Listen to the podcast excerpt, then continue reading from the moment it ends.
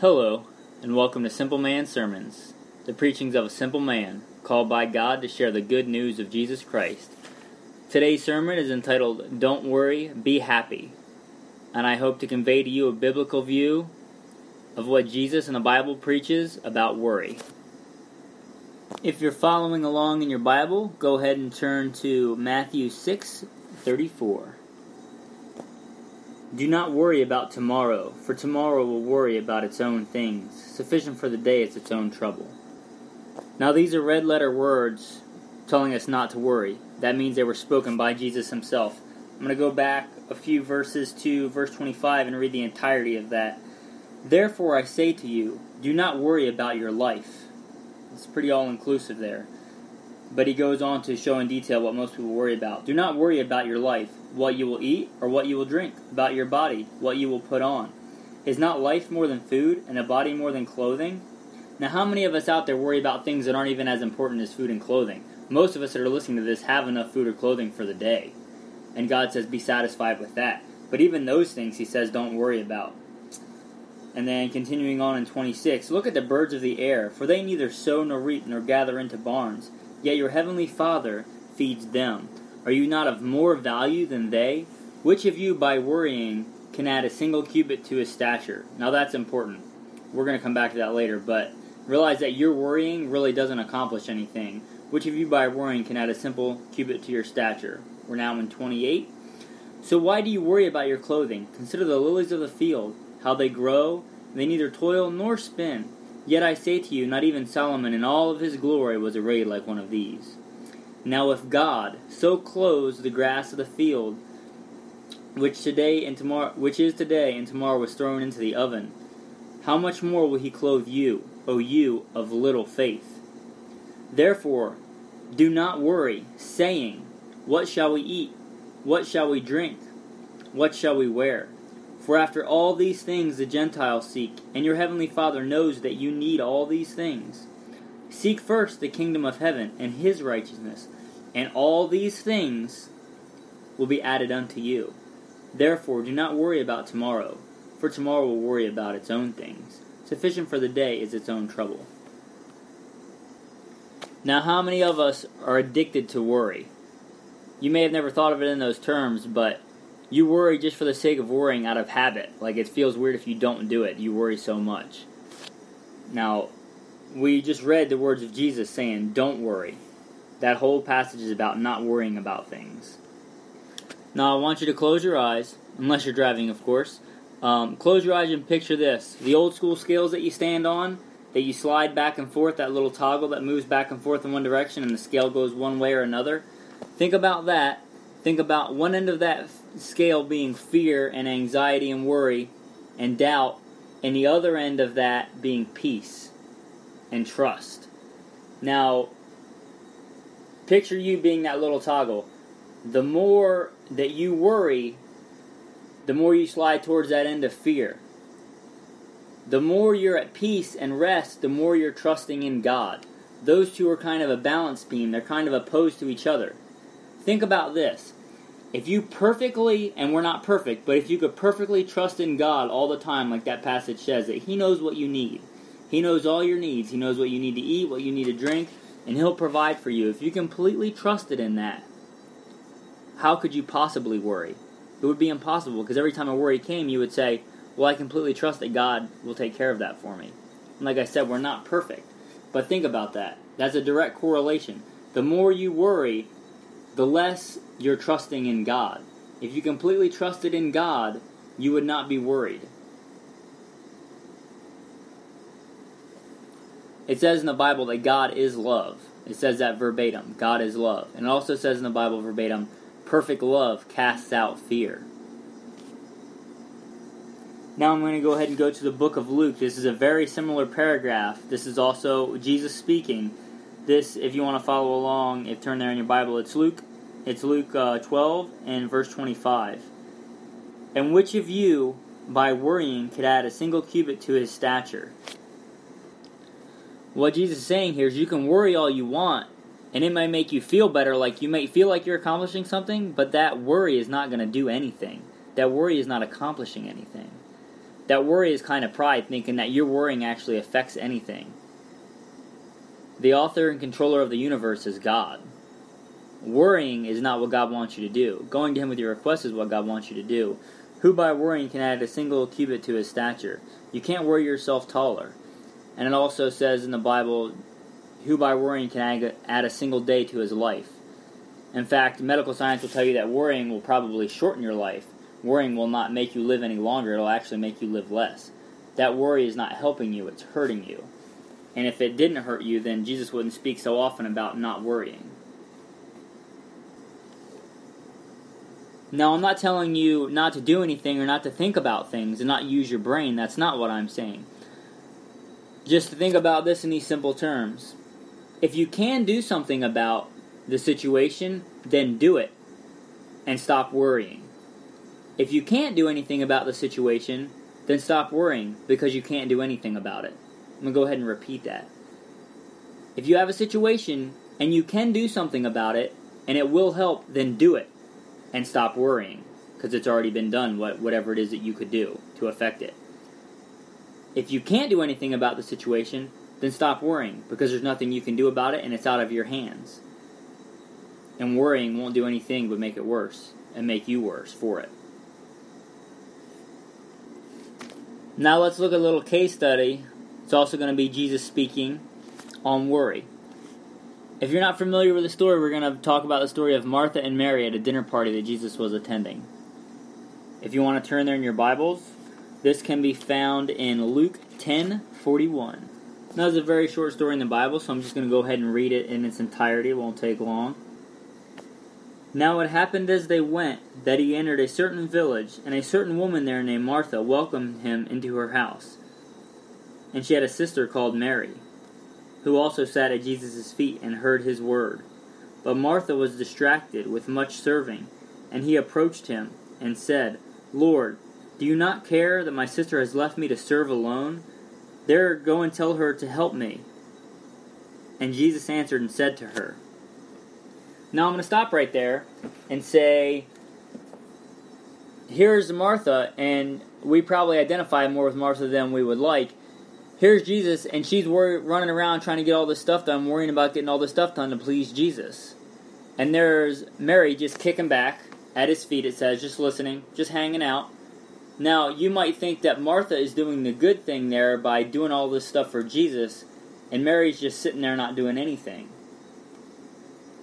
But let's see what Jesus actually says.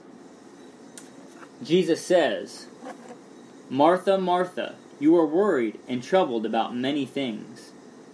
But only one is needed, and Mary has chosen that good part which cannot be taken away from her. Now, contrary to what you might want to hear, he's not pleased with Martha's worrying and trying to please him. He's pleased with Mary just relaxing and focusing on him. Now, think about this. Our God is all powerful. He doesn't need anything from us. We can't give anything to God. Everything we have was already given to us by Him. It's pride thinking that God needs us to do anything for Him. He doesn't need anything from us, but He wants us to be in a relationship with Him, to spend time with Him and focus on Him. And what you see here is that worry does not bring Martha closer, it brings her further away. It says that Mary was just sitting back at his feet and listening to him, and Martha was worried. Now, while Martha was worried, she was missing what Jesus was saying. She was that worry didn't bring her closer to God, it separated her from God. And didn't bring her closer to Jesus, that worry separated her from Jesus. Mary, who was not worried, was actually receiving what God had to offer, what Jesus had to offer. Think about this. A lot of other religions say, do this, sacrifice, perform this to be close to God. But what does Jesus tell us to do to be close to Him? He says, receive, receive this communion. Think about this. You don't do communion, the Holy Communion, Eucharist, the Last Supper. He doesn't say perform this, he says receive this. It's not about your sacrifice to God, it's about God's sacrifice to you. The whole point of communion is to remember the sacrifice that Jesus did for you so that you can relax and be closer to God.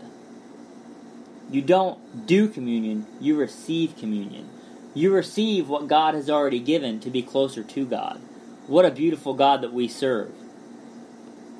What a beautiful thing that our God says Relax and receive from me, and be made more whole.